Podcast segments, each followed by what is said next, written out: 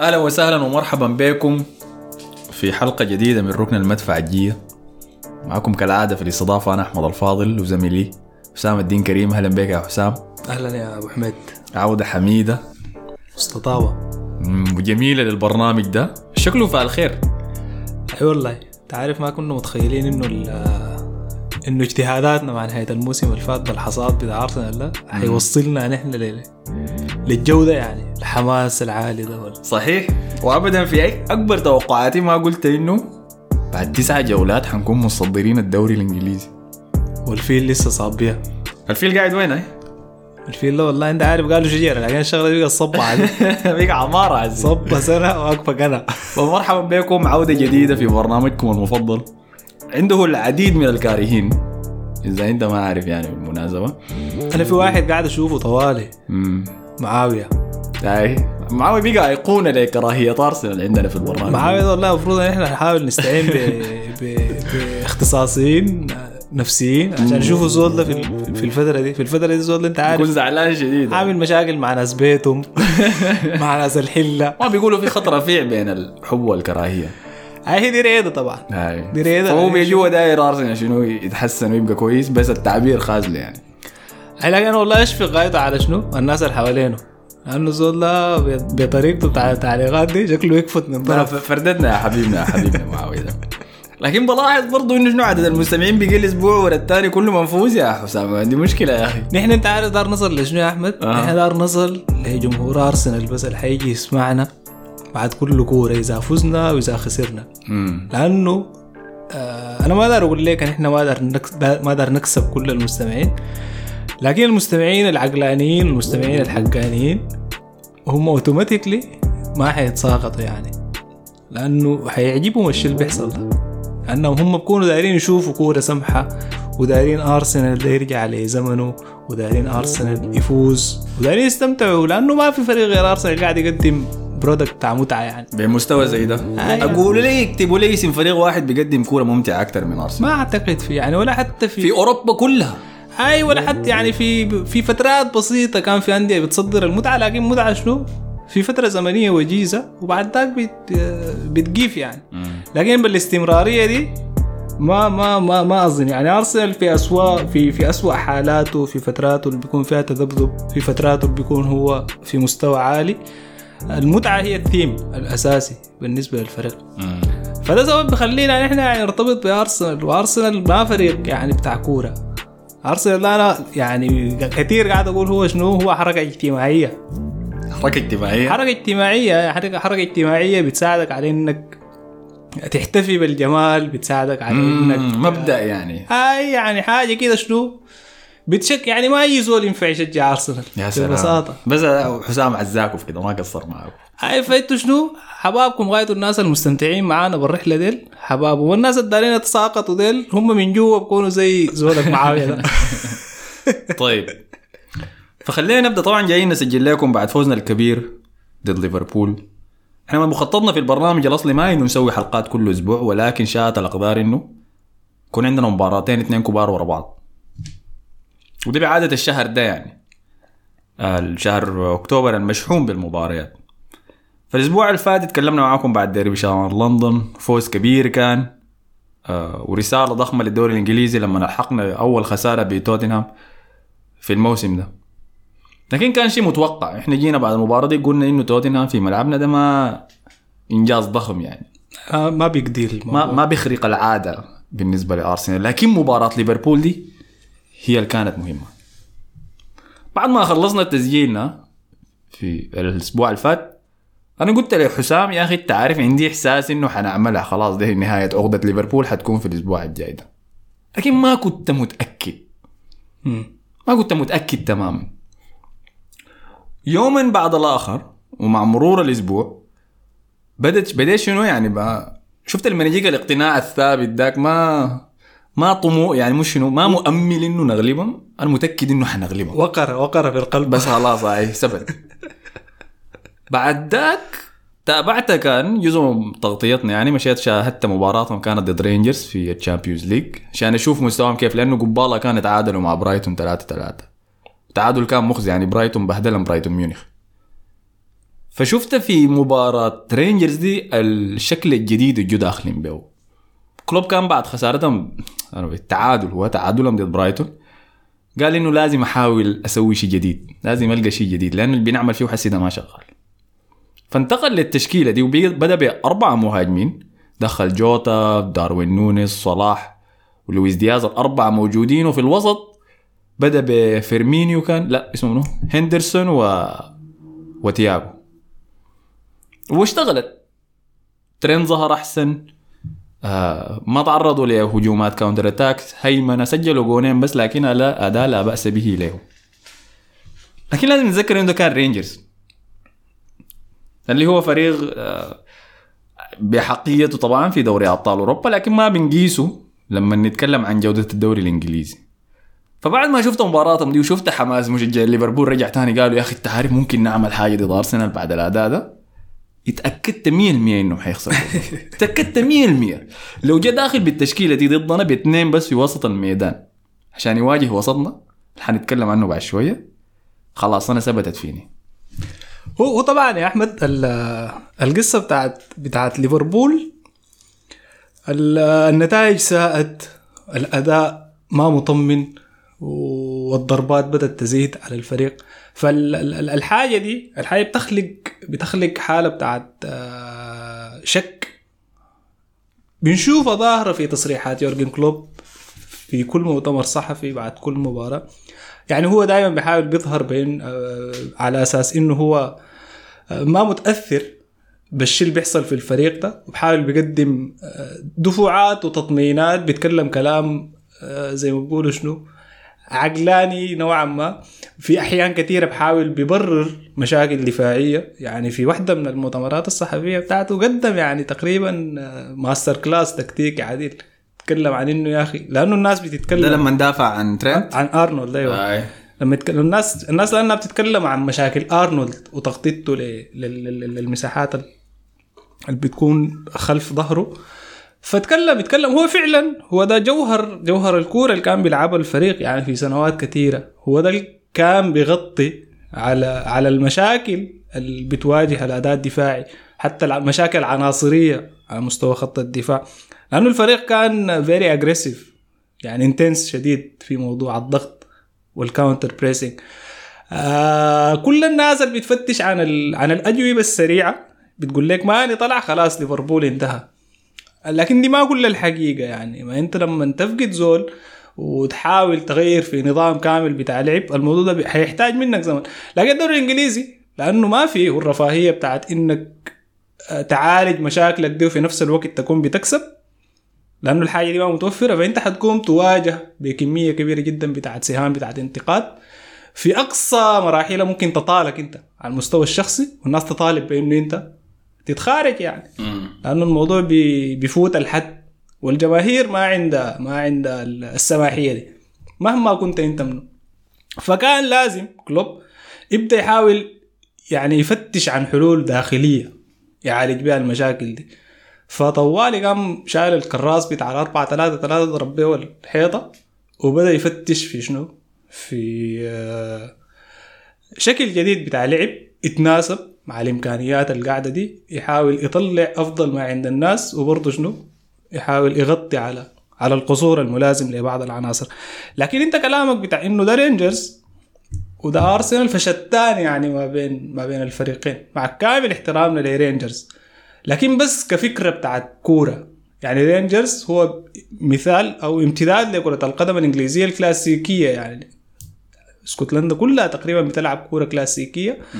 في فترة شوية آه، جيرارد كان في تغيير لكن I think إنه هو still نفس الثيم العام بتاع الفريق الاسكتلندي اللي بيلعب كورة إنجليزية كلاسيكية. آه. فلما تجي تقابل فريق زي أرسنال آه هي محاولة جيدة كانت منه يعني.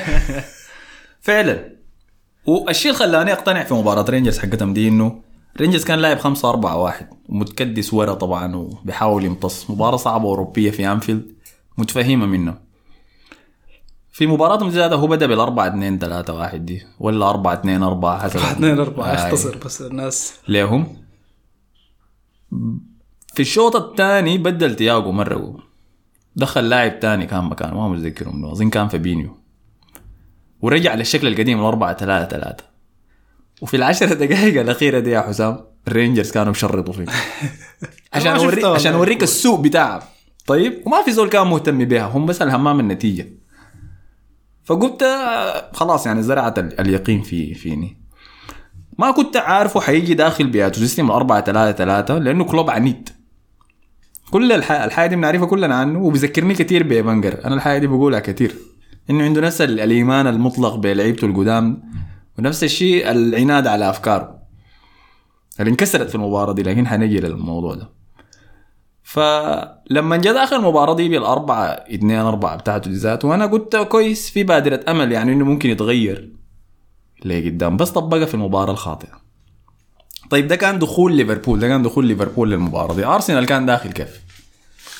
أرسنال حافظ تقريبا على يا هو نفس ال- ال- ال- الشكل بتاعه نفس الأسامي. يعني إحنا بيجي عندنا أسامي شبه ثابتة. يعني هي بتشارك في كل المباريات. الاستثناء الوحيد في تشكيلة أرسنال آه، كان هو دخول تومياسو للتشكيلة الأساسية مع توافر آه، تيرني في في قائمة الاحتياط وغياب زينشينكو. يعني زينشينكو كان برا القائمة. فدخول تومياسو ده شوية بالنسبة للناس يعني الناس كانت بتتكلم عن إنه تيرني زينشينكو ياتوا فيهم اللي حيكون أحسن بالنسبة للفريق. آه تيرني ممكن يغطي لنا صلاح زينشينكو ممكن يخلي شنو مساحات في مشاكله الدفاعية ال- ال- الكثيره اللي عنده. فوجود تومياسو ده زي ما بيقولوا قطعت جهيزته قبل كل خطيب يعني هذا. واضحة إجابة واضحة لأنه نحن حنعتمد على تومياسو لسبب أساسي ووحيد إنه هو يكون ظل لمحمد صلاح. لأنه محمد صلاح مهما كان مستويات ليفربول هي كيف محمد صلاح قادر على إنه يحدث الفارق لاعب عالمي. أي في أي لحظة يعني من لحظات المباراة. فدخول تومياسو الناس كلها كانت مرحبة. يعني خلينا نتكلم عن تومياسو قبل قبل ما نبدأ. يعني تومياسو لاعب يا أحمد ملتزم. تكتيكيا لاعب آه لأنه الناس نسيته. أي لاعب محترف. تومياسو بعد مباراة اليوروبا ليج كان عنده تصريح محترم جدا محترم جدا. يعني اتكلم عن إنه أنا هو كان بدأ back يمين ويتحول back شمال في الدقائق المتأخرة من المباراة. قال ده ما أداء بالنسبة لي مقنع إنه أنا أظهر به بالشكل ده. يتكلم قال حتى نحن قدام الفريق النرويجي المتواضع قدرنا نستقبل لعب كتير و- وأدائنا ما كان كونسيستنت فقال واجهنا مشاكل وقال حتى أنا على المستوى الشخصي ده ما اداء مثالي لكن أنا بطمح إنه طول ما يستدعوني أنا أكون جاهز. ويتكلم حتى عن المنافسة ما بينه وما بين بين وايت وفقدانه للمركز بتاع الظهير الأيمن الأساسي. قال المنافسة بيناتنا قال منافسة مشروعة وقال نحن قاعد نحتفي بها حتى. يعني قال أنا بال بال بالمعنى ده. يعني قال أنا قاعد آه، آه، آه، أستفيد من من من من بين وايد حياة كثيرة وبنتناقش في حياة كثيرة من أجل شنو؟ من أجل إنه نحن نرفع من المصلحة العامة بتاعت الفريق ونساهم في إنه الفريق ده يعمل حياة كويسة. فده تصريح يعني بوريك العقلية الاحترافية بتاعت اللاعب الياباني ده اللي لما جاء أقام الدنيا ولم يقعدها. يعني الناس آه. قاعد تتكلم إنه لاعب ياباني ومن الدوري الإيطالي من بولونيا وبيلعب كان قلب دفاع معاهم وجايين يلعب ظهير. ف كامل والله الاحترام ل اول حاجة الناس اللي جابوا تومياسو اللي هي الإدارة الفنية بقياده إيدو وأرتيتا. دي صفقة محترمة جدا. يعني ده لاعب. متذكر الصحفي بتاع سكاي سبورتس اللي قال إنه متذكره كان في ال deadline day فكان قاعد يتكلم قام قال إنه أرسنال مهتم بالتعاقد مع المدافع ده من الدوري الإيطالي بيتكلم عن تاكيهيرو المدافع ده العميل بتاعه عرضه لكمية من النوادي الإنجليزية وكلهم رفضوا شكله أرسنال قرر إنه ياخده. تتذكر دي كانت النافذة تعاقدنا فيها مع ناس بن وايت وتافاريس أيوة. وكل الناس دي. تقريبا لو ما خانتني الذاكره من ضمن الأندية اللي كانت خاشة في الخط مع تومياسو توتنهام تقريبا كان في الخط. كان معروض على توتنهام برضه أي. فقاموا هم قالوا دايرين اميرسون رويال. لكن لما انعرض الموضوع ده كان وقتها طبعا حس الفوز والانتصارات بتغطي كل الكلام السلبي اطلع على أرسنال في الموسم اللي فات. لأنه البناء بتاع الموسم ده حصل الموسم اللي فات. صح. إذا رجعت لحصاد أرسنال إذا ما سمعته أنت لحد هسه بتسمع لنا وما سمعته بتبالغ أنت يعني ذاتك أصلا. لكن إذا سمعته فكل حجارة الأساس اتخطت في الوقت ذاك. إحنا بس حسي قاعدين نحصد ثمار. رأيك شنو في تلاعب الكلمات ده؟ اي معلم. ف ف ففعلا. لكن لما نتكلم عنها جاري نيفل لما يتكلم عنها والصحفي ذاته أنا بس الذاكره خاسداني حسي ما قادر اتذكر اسمه. كانوا بيتكلموا عن تخبط أرسنال في سوق الانتقالات وإنه ما عندهم هدف إنه تعاقداتهم لأجل التعاقدات فقط وكلها بجوده متدنية. واضح إنه كل الصحفيين كانوا بيتكلموا كلام سلبي عن عن انتدابات أرسنال هم ما عندهم هدف يعني لأنه ال product قدامنا. كل الناس شايفة ال product كل الناس شايفة الأسامي اللي كان حوالينا استفهامات كبيرة. الليلة هي قاعد تعمل في شنو؟ والموضوع ده الناس المؤمنين كانوا فعلا بأنه الفريق ده ماشي في نمط بتاع تطور. آه، هم قلة كانوا شايفين فعلا وكانوا واثقين تماما في الخيارات. اللي بيتجه لها النادي واللي بيتجه لها أرتيتا. لأنه أرتيتا في فترات كثيرة جدا كان بيتكلم عن إنه نحن عايزين الزول اللي بيناسبنا. الجزئية دي تحديدا يا يا يا أحمد كان تكلمنا عنها في الحصاد كثير. لكن ممكن برضو نعيد تكرارها اللي هي عندها علاقة بإعادة إحياء الهوية بتاعت الفريق. يعني أرتيتا ده واحدة من مهامه كان داري يعيد بناء الهوية اللي اتفقدت في الفريق في السنين اللي فاتت. لأنه هو بينتمي لأرسنال وعنده ال DNA بتاع أرسنال فشاف إنه النوعية بتاعت اللعيبة اللي بتنفع مع ال DNA بتاع أرسنال وبتنفع مع المشروع ده هي لعيبة عاملة كده. لعيبة أول حاجة عندها عقلية تنافسية محترمة لعيبة بمعدلات أعمار صغيرة لعيبة عندها التنافسية مبدأ التنافسية عندها يحترم وتحترم المبادئ بتاعت النادي. ما في لاعب أكبر من الهوية ما في لاعب أكبر من الثقافة بتاعت النادي. بغض النظر عن هو عمره كم ولا اسمه منو ولا قيمته السوقية كم. فدي كانت واحدة من أهم الحاجات اللي كان بيتجه لها الفريق مع أرتيتا. واللي كانت برضه سبب في إنه يتساقط كمية كبيرة جدا من الأسامي في الرحلة بتاعت بتاعت الوصول للفريق المحترم اللي حاليا موجود ده. أي. بمناسبة النقطة دي. طلع فيديو لأوباما يونغ. بتستلم انت بقيت تستلم صح؟ شفت كيف؟ بقيت آه، زي مارتينيلي طورته في الناحية دي. في فيديو طلع لأوباما يونغ. هو الليلة نشر اعتذار على شايفه أي. آي في تويتر قال إنه أنا على بايس. التعليقات دي. ما انت أنا ما قلت ذاته انت حكمت عليه فالفيديو طلع له وكان قاعد في غرفة بتاعت فندق في اثنين بيتكلموا معه شكله أصحابه. فقاعد يسالوه عن ليه الكلام ده بعد ما طلع من أرسنال مشى لبرشلونة. فقاعد يسالوه في شنو حصل بيناتك وبين أرتيتا الخلاف الكبير يعني. الفيديو مدته قصيرة يمكن 30 ثانية لكن بيظهر فيها اوباميون بيتكلم عن أرتيتا وقال إنه ما بيعرف يتعامل مع اللعيبة الكبار أرتيتا. فداير لعيبة صغار عشان يقدر يقول لهم أي حاجة. وهم لأنهم صغار بيقوموا بيسمعوا كلامهم بيقولوا له خلاص كويس لكن ما بيعرف يتعامل مع الكبار. وبعدين الكليب بيقطع خلاص دي نهايته. لكن بس فيه سمعنا كفاية من أوباما يونغ. واضح. والبرر إنه اضطر يطلع على تويتر ويشرح فيها الكلام ده. التويتر جميلة صراحة الشرح بها أنت لكن ما همك صح؟ انت عندك أجندة حقت جميل البرك يا اتجاه لما وضح إنه هو كده كان زعلان يعني وحتى إنت إذا سمعت المقطع هو ما سمعته سمعته. ما كان في شيء و... أنا سمعته سمعت المقطع سمعت المقطع وقريت التويتر. أها. تويتر لزجة جدا ما عندها أي معنى يعني. ما بتبالغ والله. والله ما عندها معنى. بتبالغ. ما عندها معنى. ما اللاعب ده عقليته عامله كده يا أحمد. إحنا ما خلينا نتجاوز النقاش ذاته في القصة دي. إحنا عندنا لكن. أنا بس ذكرته عشان شنو؟ بيعكس كلامك إنه في عقليات ما صح حتنفع مع صح صحيح. صحيح صحيح. طيب نرجع طيب لنقطة. انت ذكرت أنه تومياسو خش في المباراة دي في اليوروبا ليج. ففي آخر دقائق في من الدقيقة 80 كان عمل أرتيتا تبديل.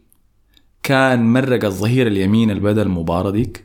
كان منو يا أخي؟ إذا أنا في كرة اليوروبا ليج؟ لا بدل تيرني sorry. تيرني، أيوة طبعاً. تيرني كان بدا كظهير شمال وتومياسو بدا كظهير أيوة. يمين قام في الدقائق الأخيرة من الدقيقة 75 دخل بين وايت مكان تيرني. فبين وايت أخذ مكان الظهير اليمين تومياسو مسك الشمال فده كان الخط الدفاع ما عدا روب هولدنج المكان خش صليبة طبعا لكن ده كان خط دفاعنا اللي حيبدأ مباراة ليفربول. ففي آخر ربع ساعة في المباراة دي أرتيتا كان قاعد يجرب شنو؟ صح. تومياسو في المكان ده. فتتحسب له يعني إنه عمل أكيد قدام؟ أكيد هو حتى أرتيتا بعد المباراة دي يتكلم عن إنه في لعيبة محتاجين إنهم يلعبوا دقائق في جو شوية يكون ما صعب.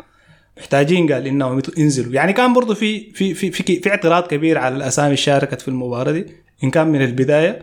والأسامي اللي شاركت اشتركت في بقية ال- ال- ال- المباراة. يعني كل الناس تقريبا اشتركوا. جيسوس مارتينيلي كان بادي تشاكا كان بادي آه بين وايت دخل في المباراة. ساكا تقريبا برضه كان دخل في المباراة. صح؟ خش يبدل. اي فالناس كان عندها اعتراض إنه اللعيبة دي اللي يدخلوا. الموضوع ده ما ما, ما مستحمل. لكن كان واضح إنه فعلا آه، اللعيبة دي محتاجين. أي دقائق متوفرة ومتاحة هم محتاجين عشان عشان عشان آه، كراعهم تكون شنو؟ تكون في الملعب يعني. لأنه المباراه كانت في ملعب الإمارات مباراة 2-0 بعد ذاك انت والفريق نوعا ما متواضع. فما في ضير إنك شنو؟ إنك تجهز تبدأ تجهز اللعيبة لمباراة جاية مهمة شديد زي مباراة ليفربول. ففعلا ده كان تريلر. يعني في آخر عشر دقائق من مباراة آه، الفريق اللي اسمه صعب ده اسمه ذاته عجيب اسمه عنده اسمين. في في اسم جيلمت وبعد ذاك علامة بودو جيلمت تقريبا اسمه بودو. جيلمت ولا شنو. المهم آه، فدي كانت فعلا محاولة بتاعت شنو بتاعت استقراء قبلي لمباراة ليفربول في آخر عشر دقائق من طيب. المباراة. ديل كانوا ليفربول قبل المباراة وارسنال قبل المباراة. نخش المباراة يلا طيب. رح. أجواء مشحونة كويس أنا شفت ال- ال- التغطية الاعلاميه بتاعت أرسنال في إنستغرام ذاتها للأجواء قبل المباراة. بقوا بيعملوا حاجات كثيره شديد بقوا بيعملوا حفلات قدام الإستاد. وفي ال- شلة الالتراز الجديدة بتاعت ارسنال دي بيجوا لابسين سود فلا ينسوا ده إذا شفتهم في الاستاد. كويس ممتاز. شفنا الحاجات دي من الموسم الفات يلا هسي شنو؟ المستوى ارتفع زيادة مع جودة اللعيبه الخاشة الميدان. بدينا المباراة وكنا عارفين إنه أرسنال حيبدأ حيفتح أبواب الجحيم مباشرة من البداية. أرسنال هو أكثر فريق سجل أهداف في الشوط الأول في في الموسم ده. ودائما إحنا شفناه بيبدأ بضغط عالي أجواء مندفعة. أنا انتقدت الحاجة دي أنا قلت إنه الفريق ده يعني زي المراهقين بيكون مشحون شديد وبيطلع كل مشاعره في البداية وده اللي عمله. لكن في ليفربول كويس. صح في المباريات دي. لأنه ليفربول هو أكثر فريق يتلقى أهداف في الشوط الأول في الدوري الإنجليزي. فمن الدقيقة الأولى أول اكشن يعني في المباراة ثلاثة باصات رائعة من ساليبا اللي استخرج الكورة من واحد من مهاجمين ليفربول مرر لساكا لأوديغارد الباص الرائع خلف ترينت مارتينيلي منفرد مع أليسون finish من أول لمسة. واحد صفر في الدقيقة الأولى يا حسام. الشمس فوق الناس لسه ما شكت الفنايل بيقولوا. الناس لسه ما قعدت. أنا والله والله أنا أنا قعدت فتحت المباراة. وكنت دا- داخل حار يعني فهمتني؟ ففتحت الموبايل أشوف التشكيلة منو بادي أنا ما أعرف أصلا إنه تومياسو بادي المباراة. زط واحد صفر. يا جماعة دي دقيقة. فهحكي لي طيب لما فريق يسجل في الدقيقه الأولى ده معناه شنو؟ طبعا يا أحمد ال- ال- ال- البداية القوية البداية الخرافية بالنسبة لفريق أرسنال دي شفنا ملامح منها في مباريات كثيرة. إحنا زي ما أنت ذكرت في الموسم أول واقواها كانت في مباراة ليستر سيتي أول مباراة كانت بالنسبة لنا في ملعب الإمارات. اللي هي كان فيها رهانات كثيره المفروض الناس تبدأ شنو؟ تبدأ تكتشفها مع الفريق الجديد ده. آه قدام فريق زي ليفربول قدام فريق زي ليفربول بهيستوري نوعا ما مؤخرا في آخر كم سنة أنت قاعد تعاني شديد في إنك آه، تفوز على فريق زي ليفربول. تسجل ضده. أو تسجل حتى ضده. آي. فكان لازم كان لازم إنه المباراة دي المنظور اللي حيدخلوا به اللعيبة والمدرب المباراة دي يكون مختلف. المنظور ده بيجي من وين؟ بيجي من وضعية الفريقين في الموسم ده. وضعية الفريقين في جدول الترتيب. آه الأجواء الإيجابية الموجودة هنا والأجواء السلبية الموجودة هناك. فواضح إنه في عقل أرتيتا إنه المباراة دي في أول ربع ساعة بل كثير ان إحنا لازم نكون متقدمين. لأنه إذا الاستراتيجية دي ما نفعت في أول ربع ساعة إحنا ما تقدمنا على ليفربول حنبدا نخش في حسابات إنه ليفربول ده فعلا حيبقى لنا عقدة والقصص الكثيرة ال- ال- ال- ال- اللي ما عندها معنى دي فالبداية كانت مثالية وعادة الأهداف اللي بتجي في البدايات دي هي بتنم عن دوافع كبيرة جدا للفريق وفي نفس الوقت بيستغلوا الفترات دي تحديدا ليه؟ لأنه اللعيبة لسه ما بكونوا دخلوا أجواء أجواء المباراة. المباراة. فأنت قادر تتخيل إنه الهدف ده يتم استقباله في أول دقيقة وفي ممكن نص لعيبة ليفربول ما لمسوا الكورة. قادر تشوف أنت قادر تفهم الشوك اللي حيكون موجود عند الناس دي فالبداية كانت مثالية للغاية. اللعبة آه اعتدنا إنه نشوفها كثير جدا الموسم ده اللي هو بقى نمط شبه ثابت أو جملة شبه ثابتة. الجملة دي آه اساسها ساكا يعني كل الناس اللي كانت بتلوم ساكا يعني هو أساس اللعبة دي. ساكا دائما بيكون بيطلب الكورة على الخط الجانبي. في اللحظة اللي بتصل ساكا الكورة بيجيه بين وايت أحيانا بيقرب منه اوديجارد الكتلة بتاعت الدفاع بتاعت ليفربول كاملة كامله أو الفريق المنافس بتميل خطوة أو خطوتين في اتجاه منه في اتجاه ساكا. فبيحصل شنو في الجهة المقابلة؟ في الجهة المقابلة بنفتش دائما إحنا قلنا على منو؟ على اللاعب الحر. اللي هو حيكون مارتينيلي باستمرار حيكون قاعد في ال line المقابل هناك قاعد في أقصى نقطة في الجهة المقابلة. ساكا لما تجيه الكورة عنده واحد من حلين. يا إما يتواصل مع زملانه بالكورة. وشفنا منها هدف آه بارتي في كورة توتنهام. أو ساكا عنده الإمكانية اللي بتخليه يعني يقوم بالحل الفردي أو يقود الحل الفردي بالمراوغة والاختراق. فالحلين ديل الحلين ديل ساكا قاعد يأديهم بشكل مميز جدا. متين بيفتش للباص ومتين بيفتش للحل الفردي الوضعيات هي اللي بتحدد الحاجة دي هي اللي بتحدد القرار. فطوال الباص الكرة بتتلعب في العمق لأنه كتلة الدفاع قلنا بتاعت ليفربول كلها ميلت الباص بتلعب في العمق لاوديجارد أو حتى بيستند على بين وايت أول حتى بيمشي لاوديجارد automatically بيصعد شاكا شاكا بفضل إنه في اللحظات الزي دي يصعد وين؟ يصعد بأنصاف المساحات بال half spaces ليه؟ عشان يجهجه يجهجه قلب ال- ال back اليمين. يعني أرنولد هنا بيتأرجح ما بين إنه هل يغطي المساحة ال- ال- الخلف الخلفية ولا يغطي ساكا ده؟ عفوا يغطي شاكا المتقدم ده. فهو إذا ميل إذا ميل على المساحة الخلفية اللي هو على مارتينيلي. حتتفتح ثغرة كبيرة حيصعد منها شاكا وبرضه حتسبب مشكله فده هدف بقى شبه ثابت. دي واحدة من الملامح بتاعت التطور الكبير اللي حصل في المنظومة الهجومية. الإشراقات اللي حصلت. يعني إحنا لو بتتذكر في الحصاد قلنا عاوزين نشوف أنماط بتاعت لعب وسبل بتاعت وصول للمرمى كثيرة ومتنوعة. وقاعدين نشوف يعني قاعدين نشوف أنماط كثيرة جدا بتاعت لعب بقى فهدف كان مثالي استغل الحالة بتاعت عدم الدخول في أجواء المباراة. اللعيبة بيكونوا فاقدين التمركز فاقدين حتى الاحتكاك فاقدين الحساسية و- و- الكلام الكثير ده. فعلا. فبداية أكثر من موفقة وممتازة يعني كانت وفعلا إحنا من الأهداف اللي خدناها في آخر حلقة من حصاد إنه أيوه يكون عندنا نهج واضح لصناعة الفرص. وتطرقنا للموضوع ده في الحصاد. قلنا إنه في التوب 6 ارسنال كان أقل الفرق صناعة للفرص الكبيره ضد خصومه الموسم ده بعد ثلاثة مباريات أربع مباريات أنا خلاص عرفت الموضوع ده انتهى زمان. وحاليا في وقت التسجيل في الخمسة لعيبة صنعوا أكثر فرص للتسديد على مرمى الخمس الخصم. أرسنال عنده أربعة. في المركز الأول قاعد كيفن دي بروينا بس. بعديه ساكا ومارتينيلي وشاكا. فشيء ممتاز يعني من من النهج الهجومي. بس بالنسبة للجون البدري أيوه حاجة كبيرة شديد. إحنا لعبنا اللعيبة دي لعبوا ضد ليفربول الموسم اللي فات مباراتين. تلقوا فيها ستة أهداف وما سجلوا ولا هدف. فأكيد دي عقدة قاعدة فيهم. فهم لما يقدروا يكسروا حاجز إنه ما بنسجل فيهم ده من أول دقيقة خلاص كده الموضوع. شوية انت بتقدر هاي بتساوي ال- ال- ال- ال- زي ما بيقولوا شنو المنافسة ما بين الفريقين. اي طيب فسجلنا الجون. بعد ذاك حصل لنا شنو في الشوط الأول؟ أنا اتكلمت عن الموضوع في دافور الإنجليزي وفي ناس قالت لي إني ظلمت ليفربول لأني أنا قلت انهم ما سووا الشيء الكبير في المباراة دي كلها. ما شفتهم مستحقين كانوا ذاتوا الهدفين اللي سجلوهم في النتيجة النهائية. لكن أنت اشرح لي نحن بعد ما سجلنا الجون الأول حصل التراجع المعتاد بتاعنا. تكلمنا عنه في الحلقة اللي فاتت وأنا لمت عدم الخبرة بتاعت لعيبتنا.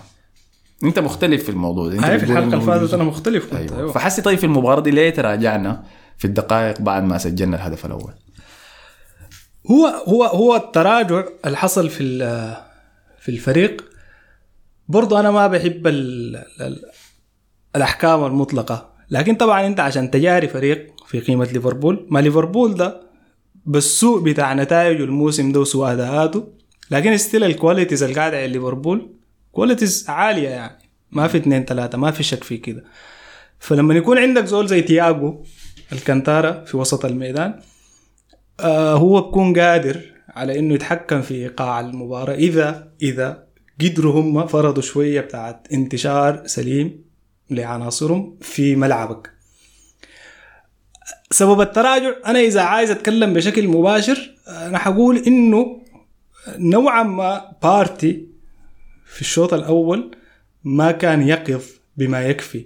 يعني نحن لو نسترجع الشريط بتاع المباراة بي- بيظهر لنا شكل بتاع لعيبة بيضغطوا لقدام اللي هم ساكا آه، أوديغارد و- جيسوس. أوديغارد مارتينيلي. شاكا مرات بياخد كم خطوة ومبادره لقدام إنه يكون جزء من آه، من المنظومة بتاعت الضغط. آه، هو الضغطي ما عالي شديد لكن نوعا ما ضغطي متقدم يعني.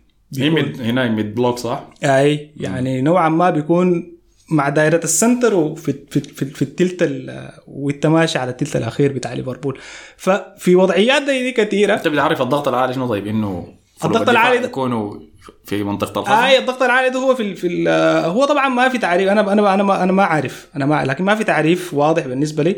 لكن هو عادة بيكون شنو؟ محصور في المنطقة بتاعت آه، يعني بتاعت بتاعت الدفاع بتاعت جزاء المنافس. مم. يعني أنت لما لعيبتك يمشوا press higher higher higher higher لحد المنطقة بتاعت لأنه ده اللي كنت شايفه في. الشوط الأول كنت شايف خط دفاع ليفربول كان عالي. خط آي دفاعنا برضه كان عالي. نوعا ما فكانت المباراة دي في خط الوسط الفريقين بيرغموا بعض إنه شنو؟ محسو... يلا يلا أنا داير أقول شنو؟ أنا داير أقول إنه كان في حرية بيلقاها آه تياجو في إنه يطلب الكورة كثير جدا. مع غياب منه مع غياب بارتي. لأنه بارتي في في العادة بارتي لما الفريق ده يضغط لقدام شديد بارتي ما قاعد يكون مشغول بقصة رقابة لاعب معين بقدر ما إنه هو بيكون مشغول بشنو؟ بإنه يعني يعترض مسارات الكورة. مم. يغطي المساحة. اي يعني يغطي المساحة ويعترض المسار بتاع الكره ويتوقع مسارات التمريرات ممكن تكون ماشية على وين.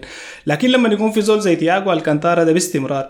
بيلقى له يروح مساحة ويطلب فيها الكورة وتاخر الضغط من آه، من توماس بارتي فده اللي بيخلي ليفربول يمسك كورة أكثر مننا وده اللي بيترجم إنه يعني إحنا تراجعنا على المستوى شنو؟ يعني الاندفاع اللي عندنا ذاك شوية قل فالكواليتيز عند ليفربول بتسمح له إنه شنو؟ إنه يقدر يعني آه، حتى شنو؟ يكسب اللعبة بتاعت الاستحواذ دي، يكون مستحوذ فترة أطول منك في الشوط الأول. لكن ده ما بيعني إنه إحنا كنا سيئين.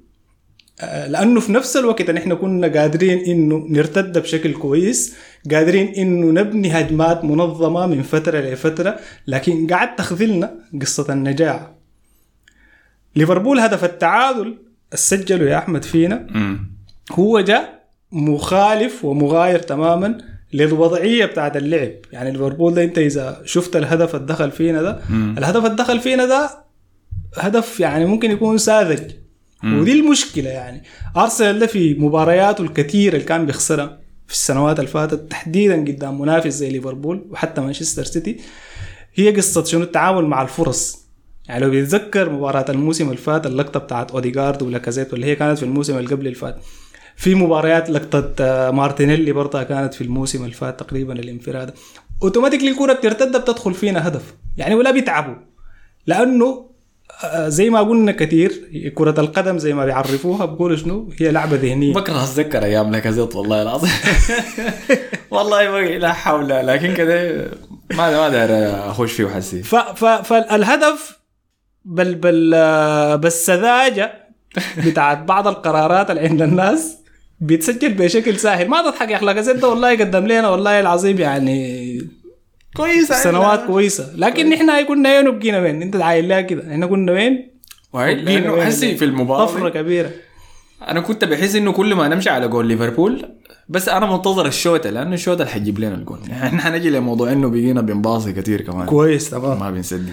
لكن شنو؟ بحس إنه شنو جول ليفربول ده سهل بس لكن الموسم. اللي فات يا حسام حول آه يا أخي. الجول لأنه الجول سهل ليه؟ الجول سهل لأنه أنت هبوط مستوى ليفربول ذاته. لكن طيب.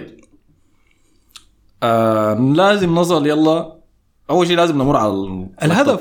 قبل الهدف. الهدف حقهم هم. لازم إنها بيجي على لقطة لمسة اليد. هي لمسة اليد دي كانت قبل الهدف بالله في ال... كانت هاي قبل الهدف. ما هم كانوا دايرين ال- الهدف بالطريقة دي لكن بعد ذاك جام بطريقة ثانية. ف هو أنا ما ينفع إنه نعمل الحلقة دي بدون ما نلمس عليها لأنها كانت من النقاط الكبيرة. أنا في الحلقة الإنجليزية تكلمنا عنها. مصطفى كان شايفها؟ بلنتي بلنتي. بلنتي بلنتي. آه أنا وحسن كنا شايفينها بلنتي برضه لكن بعد ذاك طلع الشرح بتاع ال- متذكر منو كان الحكم اللي شرحها لكن ظهروها بالكاميرا إنه الكورة لمست صدره أول شيء أيوة، أيوة. وبعد ذاك يده. فعشان كده ما حسبوها يعني. أو ولكن قالوا إنه في حالات تانية الكورة بتلمس جزء تاني من جسم جسم المدافع. لو يده في مكان غير طبيعي بيحسبوها بلنتي هاي ما في هنا النقاش دائما الحالات اللي زي دي تكلمنا إحنا إنها controversial وما في ما في ما يسندها أو ما في ما يدعمها عشان تبقى هي صح مطلق أو خطأ مطلق. ففضفاضه لأنه الإنجليز وحكام والإنجليز سيئين يعني سيئين. يعني إحنا بنشوف في كل موسم بيكون في 15 غلط يعني أنت تخجل عديل إنه ده مستوى بتاع منافسة زي الدوري الإنجليزي. لكن مرات كمان بتقول إنه شنو؟ إنه ارتفاع النسق بتاع بتاع المباريات ده قاعد يصعب القصة دي على الحكام. بالتحكيم هاي. لكن لما يكون في فار ما ما مفروض يكون في صعوبة يعني. Anyway هي طيب دقيقة بس دقيقة عشان النقطة دي. كمان بتلاحظ دائما إنه الفروق اللي بتكون قاعد تأدي كويس اللي بيقع عليها الحظ بتاع ال- الفار. يعني ليفربول ذاتهم لمواسم كانوا كتير. مشهورين مسمينهم ليفربول. أيوه. لأنه قرارات الفار كان دائما بتقع عليهم. ففي المباراة دي وحتى في المباراة اللي فاتت المباراة ضد توتنهام لاحظت القرارات التحكيمية بقت تبتسم لنا سبحان الله. فبس دي كل التعليق اللي داير أقوله. أما بالنسبة لنقطة البلنتي عاين أنت و... ورأيك. آه، بس. أنا شايف حتى إذا ليفربول كان س- أخذ البلنتي وسجل منه حتتغلبوا حتتغلبوا كان. ما ما, ما. كمشجع ليفربول ما ممكن تيجي تقول لي إنه البلنتي ده بس هو اللي حرمنا من إنه نمرق بحاجة من المباراة دي. ما حيختلف ما حيختلف كان الأداء ولا رغبة اللعيبة في إنهم يفوزوا ولا النتيجة كمان. بالضبط. طيب خلينا نتكلم عن جول ليفربول اللي هي كورة هوائية جات من مكان ما من وسط ليفربول لأنه ما بيلعبوا باصاتهم. أنت لاحظت لهم ودي حاجة من مباراتهم اللي فاتت ضد آه، برايتون. أنا انتقدت الحاجة دي. ما بيلعبوا ثلاثة باصات ورا بعض. إلا سبحان الله عملوها مرتين يمكن في مباراتنا دي. فكانت كرة هوائية آتية من مكان ما نزلت دقت الأرض قدام جابرييل فأثناء ما هي نازلة هو حاول إنه يتعامل معها لكن أخطأ في تعامله معها. فنزلت قدامه اسمه منو؟ لويس دياز جرى في الجناح معه ساليبا لعب الباص العرضي لمسه نونيز ودخلت الكورة داخل آه هدفنا. عشان تتعادل النتيجة في الدقيقة 34 ويمشي يعمل داروين. نونيز احتفالية البكاء قدام مشجعين أرسنال. كأنه دي أول ما أعرف كأنه عنده علاقة مسبقة معانا يعني ولا عنده عداوة جاي من الدوري البرتغالي جاي بيها هو بكون سامع القصة بتاعت الارتباط بتاع أرسنال معه في فترة كتير طويلة كان في مم. انتقالات الصيفية والشتوية اللي فاتت في رأيك ولا هو بس عشان الانتقادات الكثيره هو ذاته هو عايش وضيّع. فرص كثيره كان في مباراة رينجرز هو عايش حتى ضغوطات يعني الناس بتقارنه هو هو مأساته إنه جاء وطوالي خش خش في مقارنة مع هالاند. وتحديدا مباراة الكوميونتي شيل. فدخل روحه في حسابات ذاته صعبة جدا جدا. وبعد ذاك اتطرد في تاني كورة تقريبا في البريمير ليج ولا أول كورة. قالوا إنه قفل التعليقات في الإنستغرام بتاعه. ف anyway anyway يعني هو في النهاية شنو؟ وشافع الواد شافع بالمناسبة. آه يعني ب- ب- إن إحنا بنحيي فيه والله الروح والحماس. قائمة الأعداء ولا بنمشيها لا؟ لا لا أنا بمشيه. وأنا أنا بحيي فيه الحماس كويس. بحيي فيه الحماس لكن خلينا نتكلم عن الجون. يعني ده لو كان جوتا عمل الاحتفالية دي. مقبولة شوية. لأنه إحنا بنعرفك يا جوتا. عداوتنا دي موجودة. لكن نونز أنت ما تخش في مكان ما مكانك. طيب هالجون. الجون طبعا يا أحمد الخطأ في الهدف ده خطأ يعني آه، ساذج. خطأ مركب والمسؤولية فيه مشتركة. الناس كلها كلها أجمعت إنه جابرييل ماجاليس هو بيتحمل مسؤولية كاملة في في الخطأ ده. إذا رجعنا للقطة التمريرة وهي جاية ساقطة نونيز كان offside أول شيء. يعني الكورة إذا جابرييل ما قال اسمها لمسها هي حتجي لنونيز الحكم طوالي شنو حيصفر؟ اوف سايد اللي كان تعاملنا ممتاز معه في ال... من ناحية الخط العالي ده بالمناسبه أيوه وقعناه في كمية كبيرة جدا. خمسة بتاع- offsideات. أيوه أيوه أيوه. ليفربول عنده سبعه offsideات المباراة كلها خمسة منهم له هو لنونيز أيوه. آه ال- ال- ال- اللقطة يا أحمد اللقطة وأنا هسي بتخيل فيها. معلش ستة offsideات معناها خمسة. آه. يا أخي واقع قاعد الزول ده سرحان ذاته كان. واقع في ال offside ده من الحكم صفر الصفارة الأولى. فما علينا. المشكلة يا أحمد ما في جابرييل ماجالهايس وخطأه بس. الكلام ده قلناه. أنت لما يكون عندك قلبين دفاع قلوب الدفاع الفكرة من من ثنائية آه، الشراكة وثنائية آه، قلب الدفاع دي شنو؟ ببساطة يعني بدون كلام كثير وشعرنا و... وزي ما بقولوا شنو؟ آه، ثيوري الفكرة إنه النفرين ديل النفرين ديل يحموا المرمى ويغطوا أخطاء بعض ويكملوا بعض ببساطة يعني. ففي العادة المدافعين اللي بيكونوا عندك في قلب الدفاع بتاعك واحد فيهم بيكون معني بإنه زي ما بقولوا يقابل يواجه الثاني بيكون معني بإنه شنو؟ بإنه يقطع ويغطي. بالبساطة دي ساليبا تكلمنا في مباراة مانشستر يونايتد إنه هم الاثنين عندهم مشكلة بتاعت سرعة بطيئين نوعا ما يعني في بطيئين في شنو؟ بطيئين في ال في ال في ال يعني في, في الجري عديل إنهم بطء في الحركة بطء ملازمهم في الحركة. يعني ال sprint بالنسبة لهم إذا زول من خطوتين جرى sprint وحصلت بين نونيز وساليبا في الدقيقة 72 في لقطة الكره اتلعبت آه، في في في ظهر ساليبا ونونيز وصل الكورة وهو كان قبل ساليبا يعني متأخر عن ساليبا بخطوة ولا خطوتين. حتى ولو إن كان يعني المدافع بيحتاج إنه مثلا يغير وضعية جسمه أو يلف بوضعية جسمه فدي بتخلي المهاجم يكسب آه ثانية أو كسور من الثانية في سباق السرعة ده لكن هم بطيئين. أنا داير أتكلم عن إنه ساليبا طالما ساليبا في لقطة أنت شايف إنه الكورة جاية عالية جابرييل بيوقت للكورة بيفشل في إنه يروض الكورة بتلمس الكورة جابرييل. لحد ما الكورة لمست جابرييل ساليبا واقف وشايف هندي على بعد أقل من ثلاثة أمتار ولا أربعة أمتار. المسافة بينه وما بين جابرييل. هم كانوا تايت جدا. من الناحية اليمين ساليبا نوعا ما برضه بحكاية بتاعت مترين في دا في آه، لويس دياز. مم. فالكرة لما سقطت ساليبا كان من المفترض إنه مباشرة يتوجه على إنه يشتت الكورة أو يستبق للكورة. لكن ساليبا لأنه هو ما مدافع استباقي الكلام ده قلناه في حلقات كثيرة سابقة. والاستباق بخليه لجابرييل اللي برضه قاعد يفشل كثير في موضوع الاستباق ده. فساليبا استنى شوية و- ودياز خطف الكورة من ساليبا. فخلى ساليبا بعد ده القرار بتاع المواجهة بينه وبين دياز طوالي حيدخلنا في كرت وفاول وممكن احمر عديل. لأنه هو أخذ خطوة عليك وأخذ الكوره فأي احتكاك حيدخلك بعد ده في حسابات. فساليبا بعد ده ما عليه الا شنو؟ إلا يراقب. دياز. ساليبا زي ما نحن قلنا بفضل موضوع الحذر ده على إنه شنو؟ ياخذ risky decisions حتى في أول كورة لو تتذكر. فاللقطة دي لما انقطع دياز بالكورة وساليبا بقى بس حيراقب دياز عشان يمنعه أو يبعده بأفضل طريقة ممكن عن م- م- مكان من الخطورة أو منطقتنا حيظل هو بس في حالة بتاعت شنو؟ بتاعت مراقبة في اللحظة دي يعني الخطأ أنا بقول مركب لأنه الخطأ ده الاثنين عملوا فيه أكثر من مشكلة مم.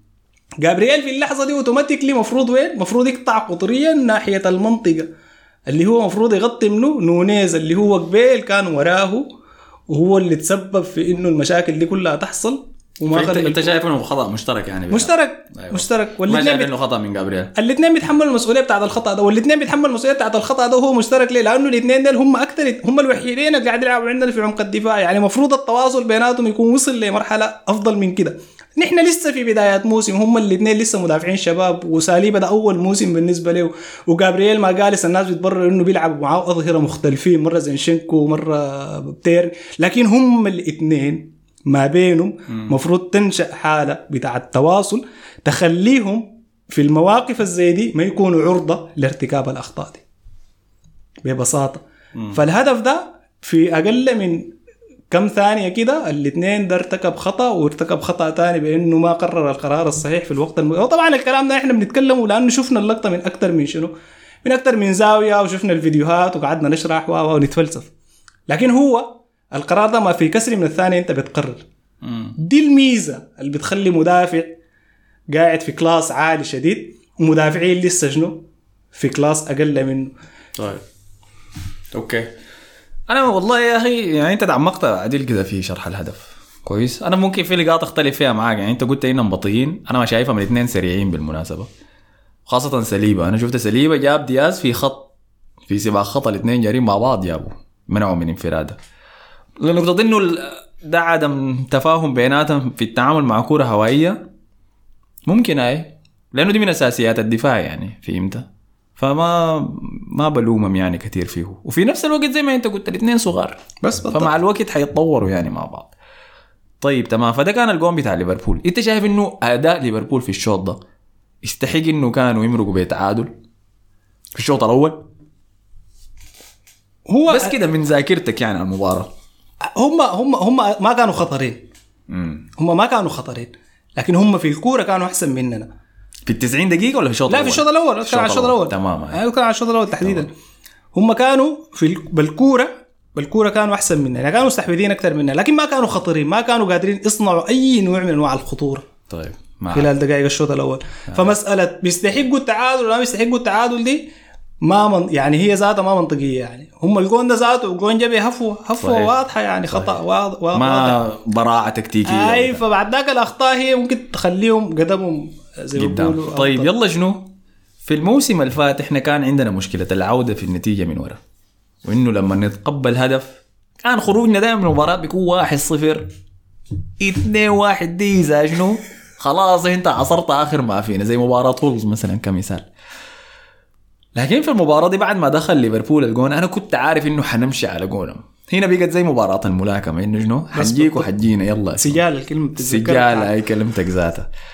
في الشوط الأول أنا بتكلم عن في الشوط الأول لأنه أنا عارف إنه آه وحبك طيب خليني لما نجي للنقطة دي بعدين.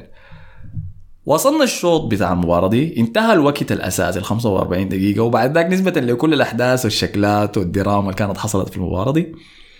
الحكم أدى خمسة دقائق وقت إضافي. يلا شنو؟ عادة أنا بتوتر من الحاجة دي لأنه فريقنا بينكمش مع الوقت بينكمش. وخاصة آخر دقائق في كل شوط دي بنكون منكمشين قاعدين ال deep block بتبدأ تشتغل اوتوماتيكيا فيهم. لكن اللي لاحظته منا منهم في الدقائق الأخيرة لا كانوا هم دايرين يضربوا ليفربول قبل ما الشوط يخلص.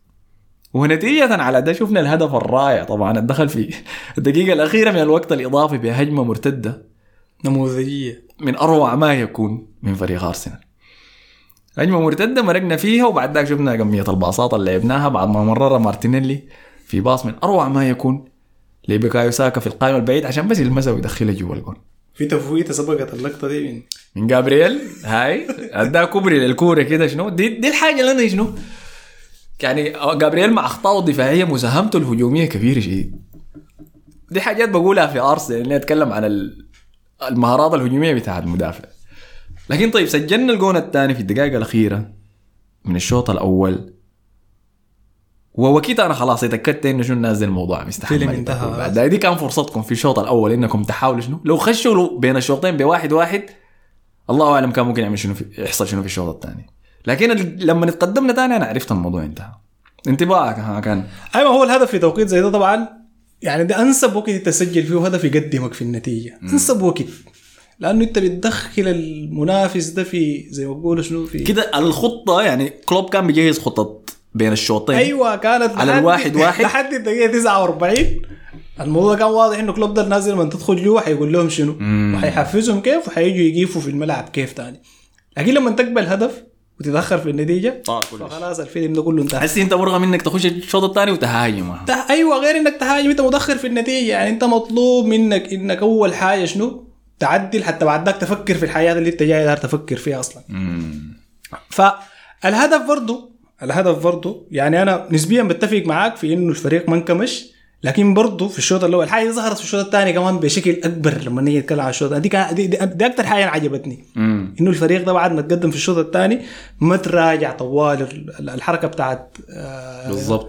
بتاعت هولدنج ديك بتاعت الموسم اللي فات آه. الجماعة قفلها. يعرجوها ورا لكن قوة أرسنال الموسم ده في التنوع بتاع الوسائل الهجومية وقدرته على إيذاء المنافسين.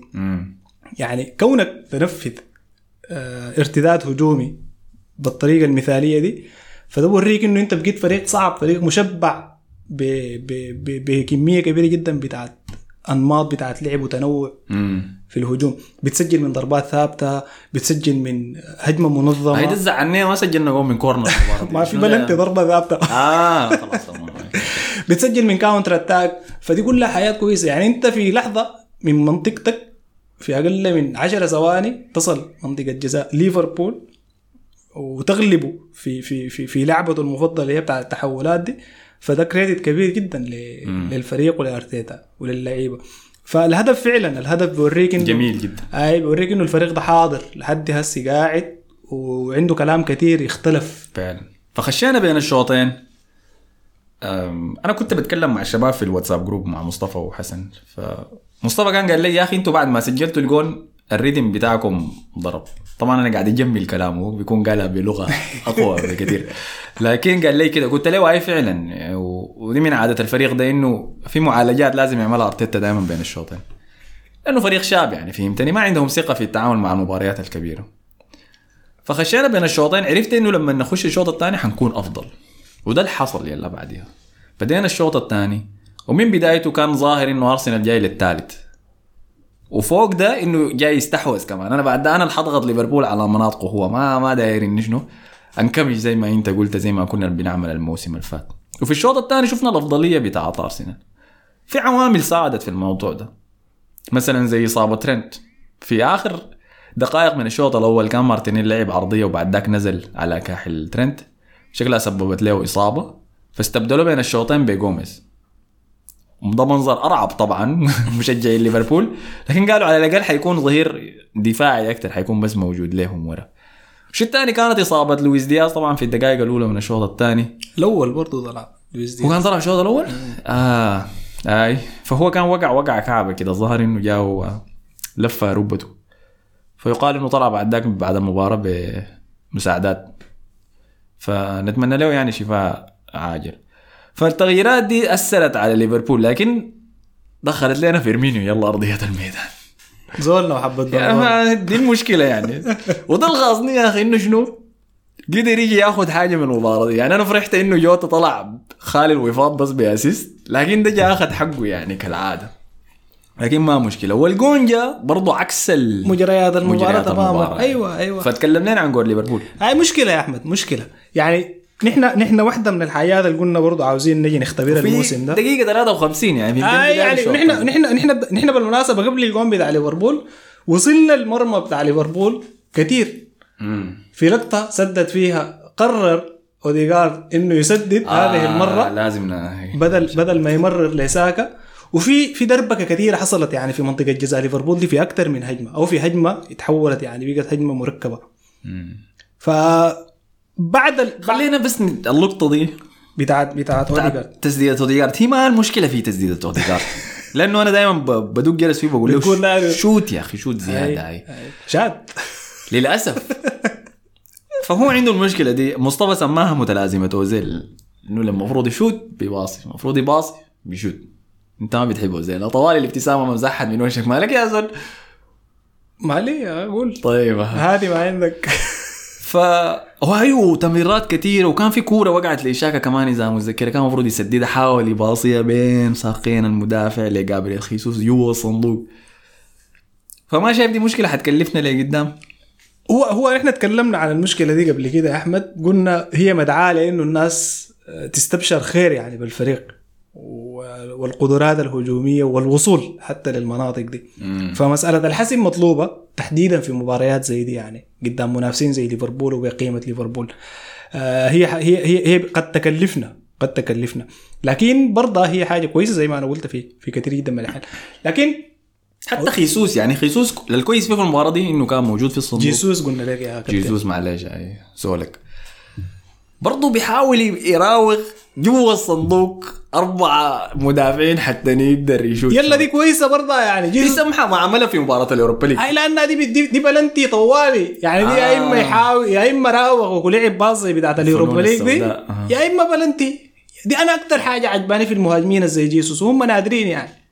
يعني زمان سواريز ده زمان كان بي- بيشيل الكورة وبيجيك عديل. انت مش المدافع بيشيله وبيجيك عديل. ده عملها تعال شيلها. هاي ويجي عديل بيجي داير جدك عديل فده جيسوس. يعني دي يا أخي دي جراءة ذاتها ما طبيعية. أي. دي جرأة ما طبيعية. نحن نحن نحن دي حاجة أنا ما بتذكر مهاجم في أرسنال. عنده القدرات دي يعني. إلا هنري بس. باله ما. هاي يعني ما بتذكر والله أصلا. طلع. طيب هتكلم لنا عن جون ليفربول. هاي قول ليفر- قول ليفربول أنا حعيد وأكرر نفس الكلام تاني عن ساليبا يا عزيزي الفاضل أحمد الفاضل. آه الهدف ده قلنا جاء عكس المجريات بتاعت المباراة. والهدف ده جاء يعني قبل إحنا مش قلنا سذاجة. المشكلة كان يعني هدف هاي مش قبل إحنا. قلنا سذاجة. مم. السي ده تهاون. ما ما طبيعي يعني. ما تهاون. تهاون. تهاون دي معناه إنه شنو؟ هم استخفوا ب هاي تهاون. بخطر تهاون في. اللقطة. ما أنا بتكلم عن اللقطة أنا دار, دار أشرح اللقطة. تهاون من اللعيبة المشتركين في اللقطة دي لأنه اللقطة دي لقطة مش ميتة. هم كمية كانوا. هاي يعني في نص الملعب في شاكا. وبارتي. وفي بارتي. تمام؟ وفي ساليبا. وفي آه، جابرييل. جابرييل. وبهناك في بن وايت وفي تومياسو قاعد كلهم واقفين في وفي مكان. ساكا. ساكا قاعد ضاغط هندرسون في اللقطة دي. قصدي هاي؟ يعني دي حاجة ميتة. دي حاجة ميتة. ال trick وين؟ ال trick إنه التمريرة لما اتلعبت لجوتا من من من هندرسون تقريبا لما اتلعبت لجوتا آه كان أقرب لاعب له تقريبا ساكا. يعني إذا إذا استرجعت الشريط صح. أنا اللقطه بحاول بستحضرها تمام جوتا هم مستلم كانوا كمية لعيبة. آي آي ما ما, أنا داير أوريك قصة التهاون دي. داير أوريك قصة التهاون. ما كثرت اللعيبة يا أحمد. في مساحة ضيقة في لعبة في مساحة ضيقة. بتخلي شنو؟ بتخلي يكون في اتكالية. إحساس أمان زائف. اي يعني هي هي غير إنه إحساس أمان. يعني أنا وإنت وإكس ثاني من اللعيبة وده لاعب واحد عنده كورة وفي نصنا أي حيجي؟ واحد بيقول إنه شنو؟ يعني بيتكل على الثاني إنه هو يضغط إنه هو يشترك إنه هو يفتك الكورة. فده التهاون جاي من جاي جاي جاي, جاي من الحتة دي يعني. فما في زول ضغط بما يكفي والكورة وصلت لجوتا وهو في وضعية مريحة جدا. جوتا أثناء ما عنده الكورة مقابل له في ساليبا يعني ساليبا قبل ثانيتين من وصول الكورة لجوتا هو ما بين شنو ما بين إنه يطلع؟ ما بين إنه يطلع حتى لجوتا ده ولا ينتظر آه، فيرمينيو في الحتة دي واللي فيرمينيو أصلا جاي قاطع من وين؟ من شاكا جاي قاطع من شاكا ومار في جابرييل وخاشي وين؟ خاشي العمق بتاع الدفاع ساليبا برضو عمل شنو هنا؟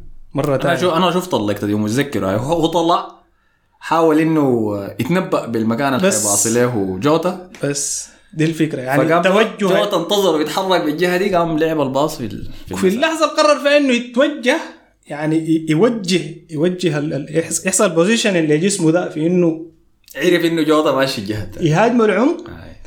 في اللحظة دي فيرمينيو لا يا أخي فيرمينيو ده عذبنا عذاب والله. مشكلة ما بقدر أكرهه دي مشكلتي. ده اللي بيغيظني فيه فيرمينيو جوتا يعني موهوا تمويه ويعني دي دي دي ده جون بايخ يا أخي. طيب يلا دي- ورامسديل تم الناقصة كمان. صح. هو المفروض نتكلم عن مستوى رامسديل ذاته لكن دقيقة. خطأ الخطأهم كلهم صح؟ أنت ولا بتقول خطأ زول معين؟ هم خطأ هم أنا قلت لك الخطأ ده تهاون. أول حاجة كامل في المنظومة بتاعت الدفاع اللي هي بتشمل شاكا بارتي. وبتشمل حتى الواجبات الدفاعية لساكا في اللقطة دي. ممتاز. اي لأنه أنا شفت ناس مشجع ليفربول كانوا بيقولوا إنه خط أخطأ صليبة في تحركه في اللقطة دي. المشكلة في التفكير ده شنو؟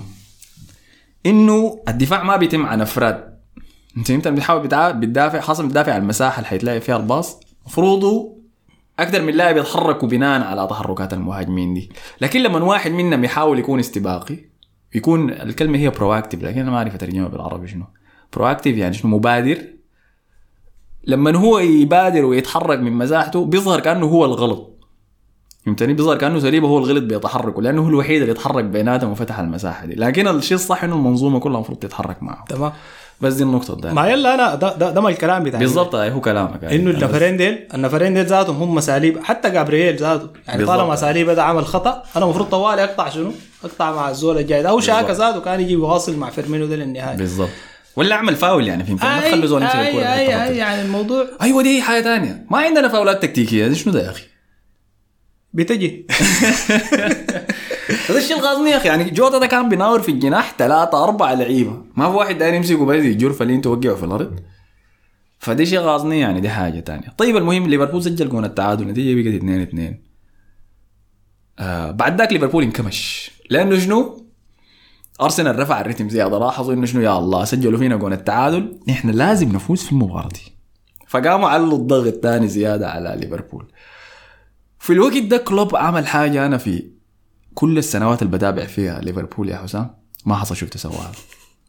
مو سالا كسر حنك المباراة قال أنا داير أمرق بالتعادل خلاص. اثنين اثنين دي ظريفة جدا معي.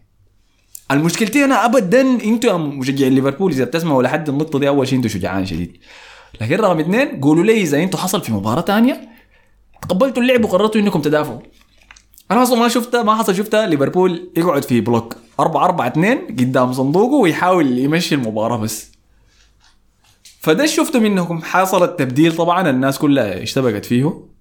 بخروج محمد صلاح ودخول فابينيو فابينيو. هندرسون مشى جناح يمين.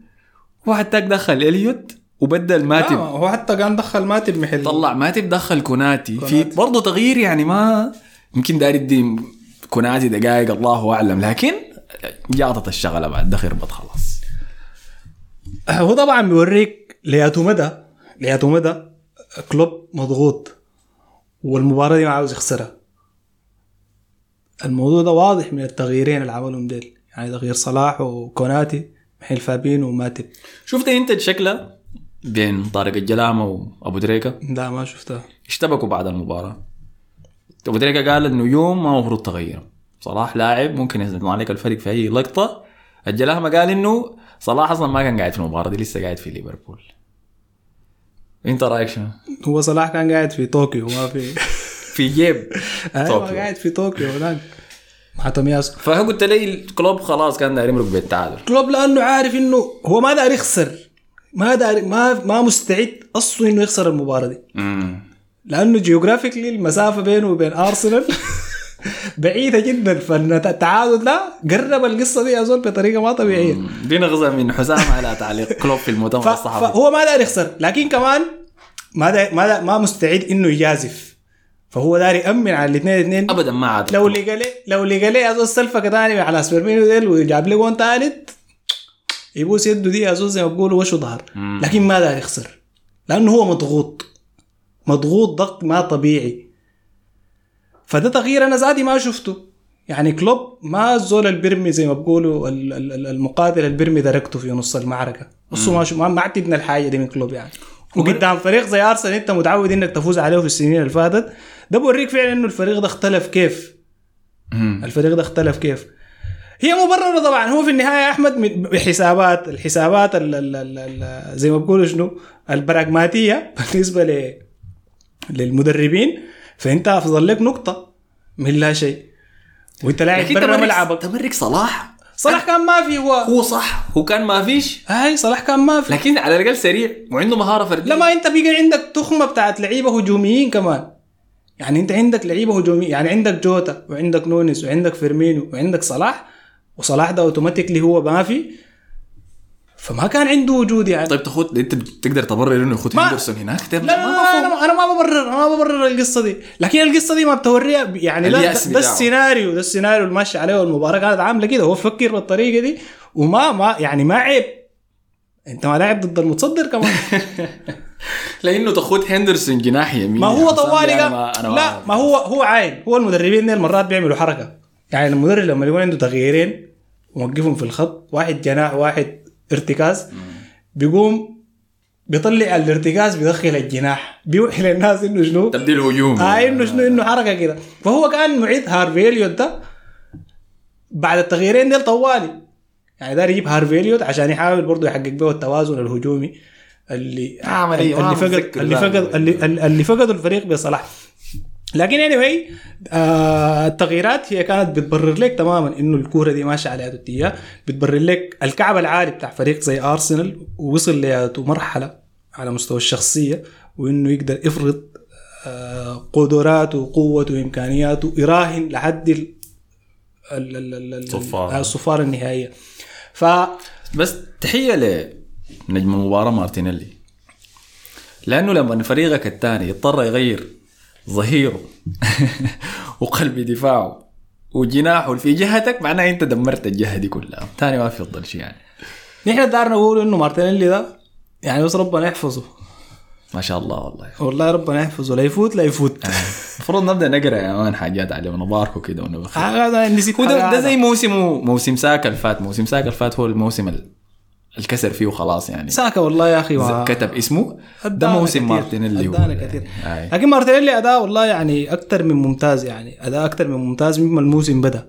مم. الناس بتعيب عليه وبرضه لسه قصة إنه آه، أناني و و و لكن الناس ما قادرة تفهم إنه القرارات الفردية اللي فيها risk دي هي بتصنع الفارق. بتصنع الفارق يعني. الناس اللي تتكلم عن صناعة الفارق داير زول يكون عنده ثقة النفس. الثقة اللي بتخليه يبادر. بتخليه دائما يثق إنه ممكن يكسب المواقف واحد ضد واحد واحد ضد اثنين. هاي الموضوع ده ممكن في لحظات يخلي التمريره تتأخر يكون في رعونة. معلش على كلمه رعونه مارتينيلي ما عنده رعونة. يعني قرار التسديد ما يكون موفق. رعونة دي والله اسمها في ساكا حازم ها؟ لا حتى مارتينيلي والله. مارتينيلي نقدر نقول إنه ما عنده أي رعونة. إيه، بدع يعني. واللي بيعجبني فيه إنه ما عنده ما بيذعر ما ما بيتخذ قرارات غبية. اللي بيعجب في مارتينيلي جد ال work rate العالي. من بالتأكيد. الدقيقة واحد لحد الدقيقة 90 ما شاء الله يعني. بالتأكيد. طيب آه أيوه قلت شنو؟ ما ما ما بيذعر يعني. حتى في لقطة الجون الثاني اللي صنعه لساكا داك كان ممكن يحاول يخط الكرة في التسعين يعني بس يقرر إنه يوقف تفكيره ويتخذ القرار السريع. لكن لا أخذ كم لمسة لفة كم حلا حوالينه. رفع راسه شاف اللعيبة في ساكا في العراضه البعيدة وباصها له فتتحسب له. طيب بعد ما كلوب سوى التبديلات دي الشغله خلاص جاضت يلا فتحت. هنا بدينا مسلسل البهدلة اللي جوا صندوق ليفربول. دي أكثر مباراة خصم ليفربول قدر يم- يمرر في في صندوق ليفربول في الموسم ده. الموسم ده على الأقل أنا ما شجعت أرقام الموسم اللي فات. لكن دي أكثر مباراة مردغ فيها جوا صندوق. وشفنا التدخلات في اللق- اللقطات الأخيرة من كوناتي من فان دايك من تيسيمي كاس كل المدافعين قاعدين يحاولوا إنه شنو؟ يقفلوا موجات الهجوم والضغط المستمر في أرسنال. لحد جات لقطة البنالتي طبعا في الكورة اللي حاول يستلمها جابريل خصوص جوا الصندوق ويسددها. فظهر إنه تياجو تدخل عليه ولمسه. فعلا كان في تلامس. هل كان قوي كفاية عشان تكون بنالتي؟ والله ما ما بيهمني صراحة يعني لأنه الضغط كان حاصل وده اللي كان حينتج منه في النهاية. الحكم صفر للبلنتي وهنا أنا رسلت في الجروب لأنه مما جا جابريل جيسوس الفريق في الدوري الإنجليزي ما جانا بنالتي. فأنا ما كنت عارف منو اللي حيشوته فقمت كتبت في الجروب كده بنالتي منو حيشوته قام حسن قال لي ساكا يا man. فقلت له يا أخي والله يا هاي لكن أنا بثق في ساكا وأي حاجة وحبيبنا وكل شيء طبعا. لكن أليسون ده وحش مختلف. وشفت الكاميرا اللي استخدموها في لما جه ساكا داري يشوف البلدي صهرت لك حجم. أليسون ذاته في الجون قدر كيف؟ مرعب. والألعاب الذهنية اللي كان قاعد يحاول يلعبها على على ساك. أنت في اللحظة دي كان تفكيرك شنو؟ والله يا أحمد يا أخي أول حاجة تحية لساكا الشجاع ساكا. الشاب ال- إحنا بنسميه الفتى أخلاقه مثل آه ما شفت الفيديو بتاعك اللي عملته. فتن أخلاقه ومثله كونه ساكا يتقدم وياخذ الكورة بتاعت البلنتي دي والنتيجة 2 2 كفاية يعني أنا بالنسبة لي كفاية. كفاية إنه الموضوع ده بيوريك ال ال ال الود ده وصل لهاته مرحلة. وقدام فريق قدام زول زي أليسون وضد ليفربول وانت عندك حادثة قبل كده بتاعت ركلة جزاء الناس قاعد تكترى لك باستمرار في المواقف الزي دي. فزي ما بيقولوا شابوه يعني شابوه لساكا ثقة ما بعدها ثقة. آه، استشعار المسؤولية لزول عمره للاعب عمره 21 سنة. رغبة كبيرة جدا في إنه يسجل هدف ثاني. في ليفربول اللي كان ما سجل عليه قبل كده في المباريات السابقة. هو الوحيد الفريق الكبير اللي كان ناقصه. أي. سجل في التوب 6 الباقيين كلهم. وطبعا برضه في رهانات شخصية بالنسبة له ودوافع شخصية عندها علاقة بالكلام الغير دقيق اللي بيقلل من آه، من من إسهامات ساكا في نتائجنا وانتصاراتنا اللي حققناها في المباريات اللي فاتت. فهو كان عاوز بشكل واضح جدا إنه يقول للناس أنا قاعد في المباريات الزي دي. أنا هنا. يعني هو سجل هدفنا في مباراة مانشستر يونايتد. في مباراة ليفربول سجل هدفين. ف وأكثر من صنع أهداف في الدوري الإنجليزي بعد دي بروينا. بعد ده كله بعد بعد كل الانتقادات بتاعت إنه موسم آي ما كويس. يعني يعني آه، غايته بنالتي من أروع ما يكون. أليسون خمن صح. إنه ساكا حيشوتها في الزاوية دي ونط عليها لكن من جودة البنالتي ما قدر يصدر الكورة. عشان أرسنال يتقدم 3 2 وخلاص. علامات الاستسلام ظهرت من كلوب في تبديله لخروج ديوغو جوتا ودخول هارفي إليوت. في تقبل للنتيجة إنه شنو؟ اللي كان حيسجل الجون الثالث في المباراة دي حيفوز بها أرسنال سجله فخلاص. طيب دقيقة. قبل ما نطلع من سيناريو البنالتي ده ذاته. طبعا لعيبة ليفربول عندهم الخبرة في المباريات الكبيرة فكانوا عارفين إنه كل ما أخرنا الوقت بين قرار البنالتي وتسديده الزول اللي حيسدد البنالتي بيتوتر زيادة وزيادة. وشفت لعيب قدرة طبعا من لعيبة ليفربول زي فان داك جا حاول يضرب الكورة من شفت اللقطة دي؟ فان داك جا حاول يضرب الكورة من يد ساكا. كم يوم مارتينيلي مسكه ودفر وقال له زي يا زول خارج ما تقرب من الموضوع ده. عجبتني الحاجة دي شديد. ولكن في الاشتباك اللي قبل البلنتي يبدو إنه حصلت حادثة. الخبر طلع امبارح طبعا إنه كان في مشادة بين هندرسون وجابرييل ماجاليس مدافع أرسنال. فاثناء والغريب إنه جابرييل ماجاليس ما بيعرف إنجليزي للدرجه دي ذاته. فكانوا مشتبكين مع بعض ويبدو إنه هندرسون قال له كلمة عنصرية ولا جملة عنصرية. فقام جابرييل ماجاليس كلم الحاجة دي كمان ل مدربين. أي كلمها أول شيء لفيرمينيو وكلمها لشاكا واللعيبة اللي حوالينه يعني. بعد ذاك حصلت الاشتباكة بين شاكا وهندرسون إذا شفتها. أيوه. لما لعيبه ليفربول أليسون وفيرمينيو سمعوا بالقالوا هندرسون هم ذاتهم زي لحظة ذهول يعني في أيوه كيف يا man تقول حاجة زي دي؟ انت إحنا ما عارفين إنه قالوا شنو. بعديها قام الحكم يتحرك من مكان ال- الاشتباك بين اللعيبة دي كلها ومشى المدربين عشان يوريهم اللي حصل شنو. طلع خبر بعد ذاك عن طريق سكاي بو... سكاي سبورتس بعد المباراة إنه الحكم كتب حاجة في التقرير بتاعه واترفعت لل FA عشان تحدد القرار من الحادثة دي. إحنا ما عارفين اللي قال شنو. أنا بس قلت أوريكم ليه بما إنه كانت من احداث المباراة. أتمنى ما يكون في شيء اتقال يعني لأنه هندرسون كان عندي انطباع طيب عنه أنا. ولما مشى واعتذر عن حادثة لويس سواريز لما حصلت وكيتا وإنهم دافعوا عنه. شفت الكلام ده؟ ولما حصلت قصة جورج فورمان وحركة Black Lives Matter هو كان من المد... الكباتن اللي طلبوا الاجتماع مع بقية الكباتن الدوري الإنجليزي. فخيبت ظني يعني إذا طلع الكلام ده صح حيخيب ظني فيه شديد. فحنتابع ونشوف قرار الموضوع ده. إذا عندك أي تعقيب عنه يعني. ابدا. التعقيب كان واضح في في في حالة الهجوم اللي ترسمت في وجوه اللعيبة اللي حتى فيهم كان زملانه. امم يعني فيرمينو واضح تعابير وشه انه إنه في كلام ما ما ما اتقال يعني كلام ما ما كويس. بالضبط. إنه في كلام ما كويس.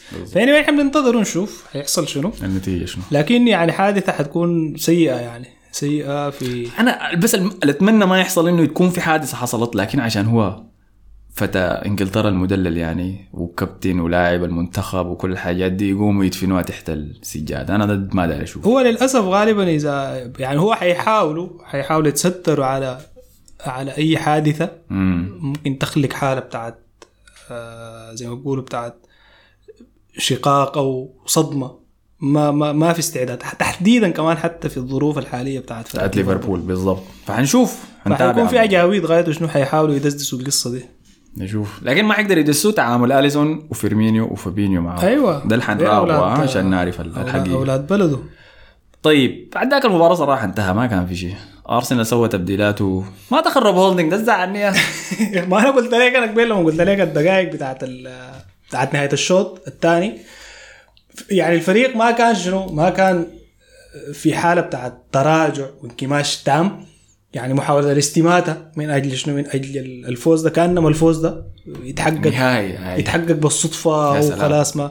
فالفريق لقيناه بيتبادل لسه التمريرات بيحاول بيمرر من الأقصى اليمين بداور الكورة لأقصى اليسار بيطلع بيها لقدام بيمسك الكورة في الزاوية. أي يعني بيحاول شنو؟ بيحاول بي بيتنوع حتى في التمرير. ما كان في الحالة بتاعت زي ما بيقولوا طوال التراجع ده واستقبال الكورة. طوال الدقائق العشر. جوا آي آي يعني. ما شفنا يعني الحاجة دي شفنا منها بسيط شديد في آخر عشر دقائق في في المباراة ده ده في حد ذاته آه، بيخلينا برضه شنو نكتشف حقيقة مم. الحقيقة هي شنو؟ الحقيقة تقلبات المباراة دي والحالة بتاعت اللكمات المتواصلة ما بين أرسنال ليفربول أرسنال ليفربول والكو من أرسنال في نهاية المباراة مم.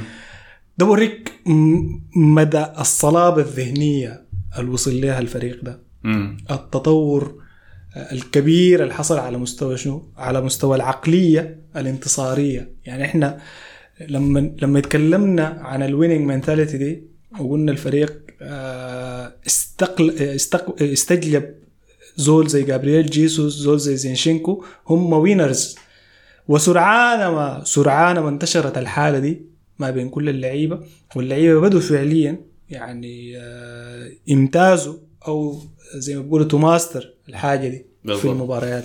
بالضبط. قبل ما نقفل بن وايت الجندي المظلوم زي ما أنا بحب أسميه.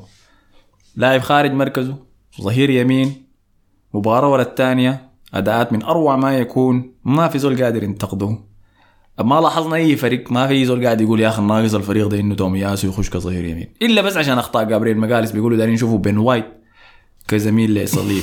بس ده السبب الوحيد.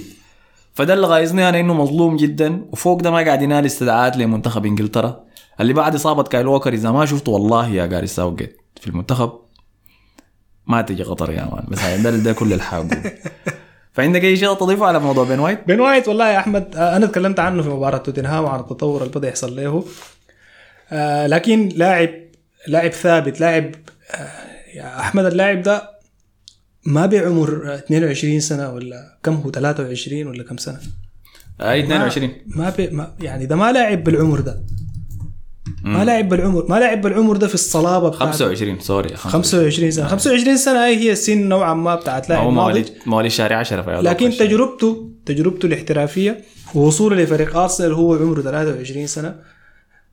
وبيظهر بال- بالثبات ده ثبات ثقة توازن التزام بالأدوار ال- ال- ال- الموكلة له شغل مركز ما مركزه تضحية من أجل الفريق آه، زيادة هجومية ومحاولة بتاعت إيجاد دعم. ذكاء كبير جدا في التعامل مع مجريات المباراة. 200 يبطل رتم 200 بولر في- ب- ب- بشكل برضه ممتاز جدا.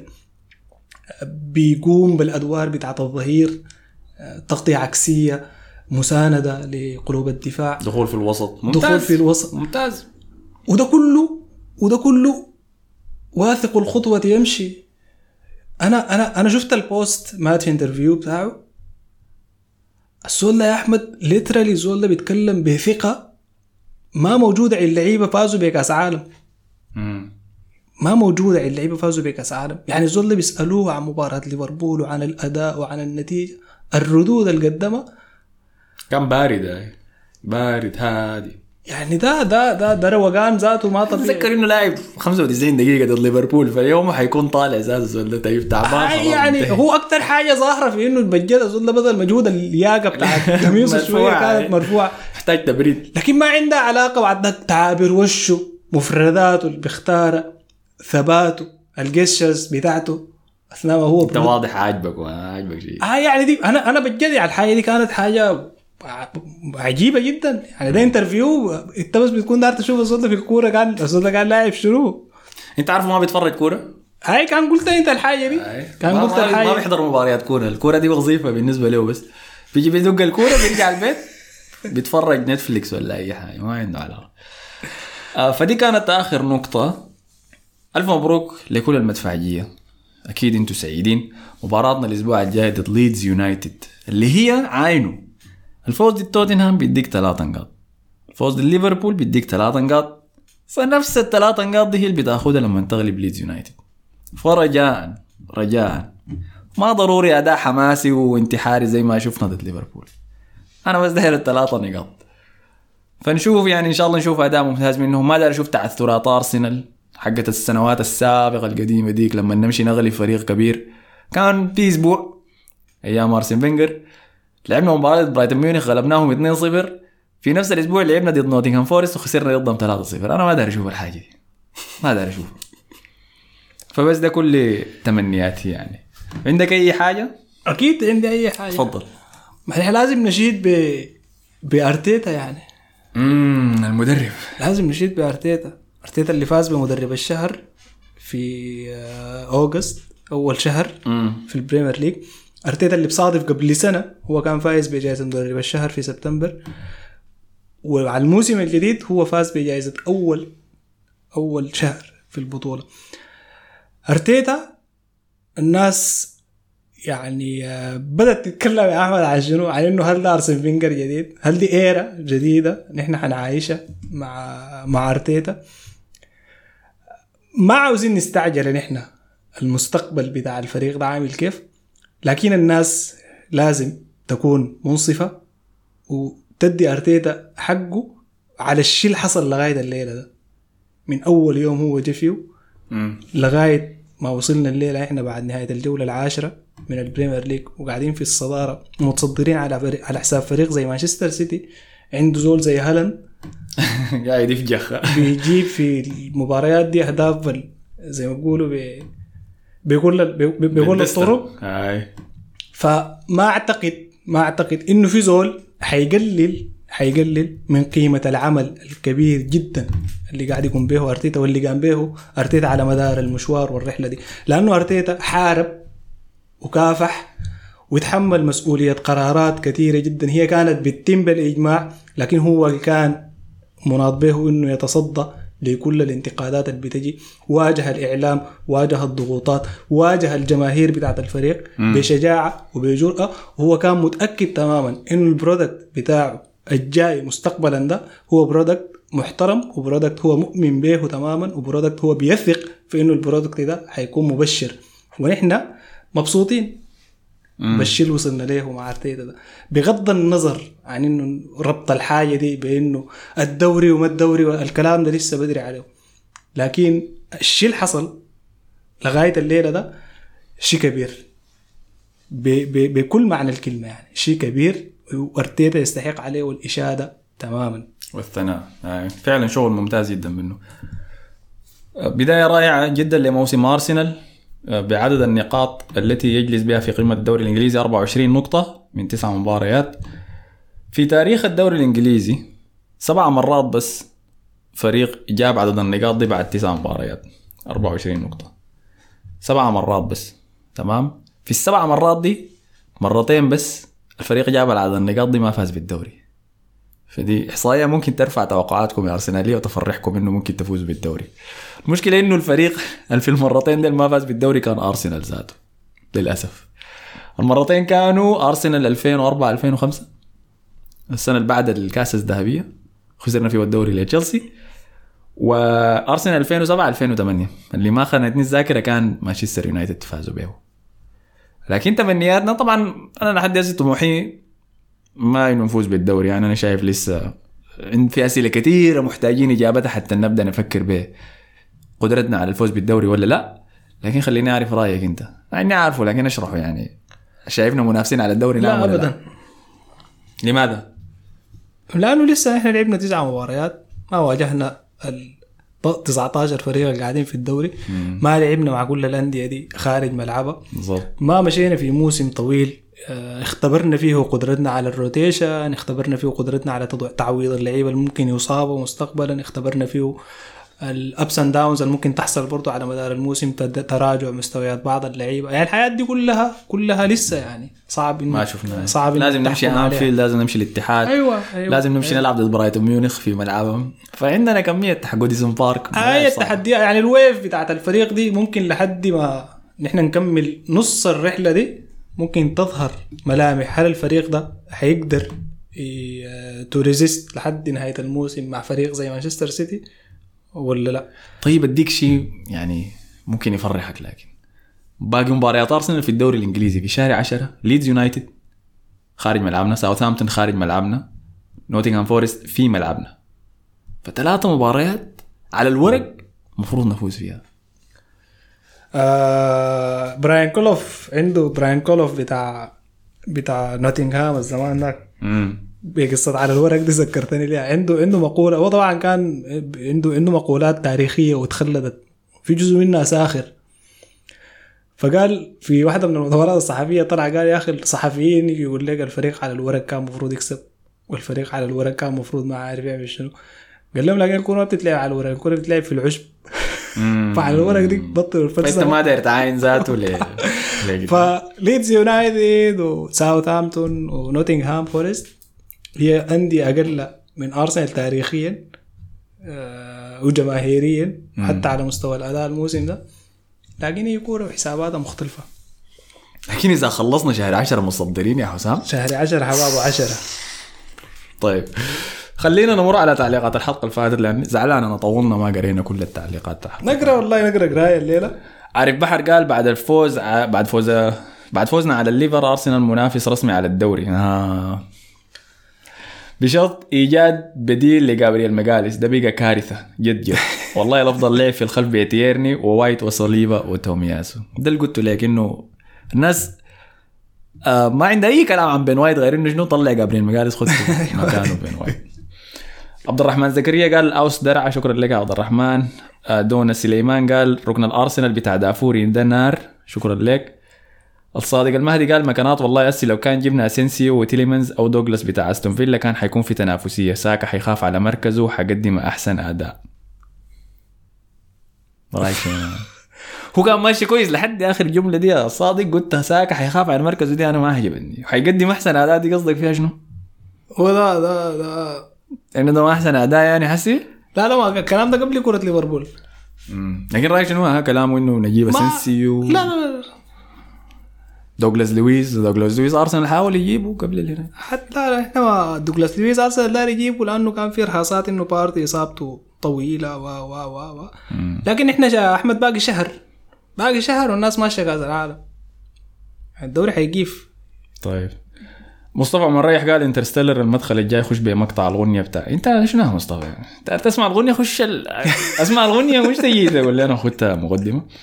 علي الماحي قال أخيرا أرسنال أصبح له شخصية وأسلوب وطريقة وصرنا نعرف أرسنال كيف راح يلعب. بعد كان فريق يجقلب بس حتى عندما كان ينتصر سابقا تحسين انتصاراته عبارة عن لعب عشوائي أما اليوم أرسنال في اسوء حالاته يخليك راضي عنه وعن طريقته.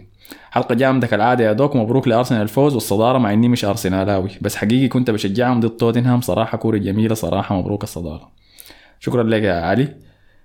بشرى حمزة قال أنتوا يا إخواننا مقتنعين بمجالس لعبوا هو وميليتاو نفس الشيء.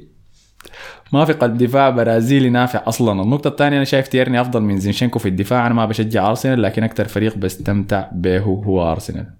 والله عايز كمية ال ما بشجعوا أرسنال لكن بيدعمونا. شكرا لكم يا عارف بحر قال North London Forever المرة الجاية ركن المدفعية افتتحوها بالاغنية دي. حسام قال نفس الشيء فخلاص إن شاء الله الحلقة دي ذاتها حنخش في بدايتها الاغنية دي. آه، أسعد شرف الدين قال يا سلام يا شكرا لك يا أسعد. سامر عبد العظيم قال صدق من قال شجع من شئت واستمتع بالأرسنال. يا سلام. بالتوفيق يا شباب حلقة ممتعة كالعادة. سامبا قال من ينتظر سقوط الأرسنال يلحس كو. الله أكبر. الكلام ده ليك يا معاوية إذا لسه قاعد تسمع. شكرا لك يا سامبا. 249 سافيج قال winner winner chicken dinner ده قصده. اميرسون رويال إحنا مسمينه chicken royal طبعا. chicken ما توتنهام أصلا كلها chicken. علي أزهري قال ألف مبروك يا Gunners وإن شاء الله الموسم ده ارسنال top four إن شاء الله. محمد الأمين قال ألف مبروك والله أحلى فوز وأحلى شباب وأحلى ركن مبدعين ولقدام مع اني بكره الدجاج بس الليلة اتغديت بيه يلا شوف لنا حاجة سريعة نحل بيها الأسبوع الجاي. شكرا لك يا محمد. ومصطفى الجاهلي قال ألف مبروك يا شباب والله شكرا لك يا مصطفى. شكرا والله شكرا لكل الناس اللي بتعلق. يا أحمد وبتسمع وبتتفاعل معانا كتر خيركم وخاصة الناس اللي ما بتشجع أرسنال كمان وبتجي. بالتأكيد. بتشارك أنا داير أقول حاجة قبل ما نودع. أنا عندي صديق آه، ويلي وليد أبو آه، أبو مريم. وليد أبو مريم. وليد أبو مريم ده يا أحمد يعني زول ده بمثابة ال ال ال زي ما بيقولوا شنو؟ آه، الدرجة الدرجة بتاعتنا نحن يعني كمشجعين لأرسنال قدام الأندية اللي بتحاول شنو؟ تتسلط وتقلل وتسخر مننا. بساعدنا بالكوميكس والجدعات الظريفة دي. يا سلام يا. فقدم معاي والله يعني زول ده في في الخسارة بتاعت مانشستر يونايتد من مانشستر سيتي الأسبوع اللي فات ده. متعم. متعني والله. متعني لأنه الناس ديل كانوا مارسوا علينا حمله بتاعت استهداف ما طبيعية. فالتحيه لك يا ويلي وان شاء الله يا أخي ما نحتاج زاده إنك شنو؟ إنك تجد علينا الجدعات دي نكون مواصلين كده باستمرار. ان شاء الله أداءاتنا تديك محتوى ذاته شنو تقدر تمرق منه براحتك أي أي. شكرا لك جزيلا يا ويلي وشكرا لكم كلكم كالعادة على استماعكم. ما تنسوا ال like ال share ال subscribe كل الحاجات الظريفة دي. آه لازم نسوي تقييمات اللاعبين بالمناسبة. فطيب خلينا نسويها حسي قبل ما ننساها. اديني ضروري يعني؟ ضروري أي لازم عشان شنو؟ طوال أنت أنت. ما عارف قصة التقييمات ده إحنا ما قاعد نحبذها آه. آه نبدأ برامزديل سريع سريع كده بس. آه، قول أنت. رامزديل راح. رامزديل أنا بديه ستة. بديه خمسة. أصل أي حاجة. آه بن وايت. بن وايت آه والله وايت قدم أداء محترم يا أحمد يا اخ كم؟ أنا خليني أتفق أقول آه، بن وايت و, و... و... آه، تومياسو أنا بالاثنين بديهم 8 8 ثمانية أيوة. أنا بن وايت بديه تسعة تومياسو بديه سبعة. آه جابرييل ماجاليس. جابرييل ماجاليس آه بدي ستة. أنا بدي ستة برضو. سليبة. وخمسة خمسة؟ أي. بدي سبعة أنا. بارتي. بارتي. بارتي والله الشوط الأول مستواه ضيع باصات كثير. آه يعني ما ما ما كان حاضر ذهنيا. لكن بارتي يظل بارتي يعني. لكن نقول 6.5 كده 6.5 بارتي بديه سبعة. شاكا. شاكا هو درجة شوية كان أعلى من أعلى من بارتي بالنسبة لي أنا. فطالما بارتي أخذ 6.5 أنا شاكا حديه سبعة شاكا أنا برضو سبعة. مارتين أوديغارد. مارتن اوديجارد سبعة. سبعة أنا ذاتي. جابرييل خيسوس. ثمانية سبعة أنا بديه داير جون أنا مهاجم داير منه جون. لكن غير كده ممتاز. جابرييل مارتينيلي تسعة ونص. أنا بديه تسعة. بوكايو ساكا. تسعة ونص.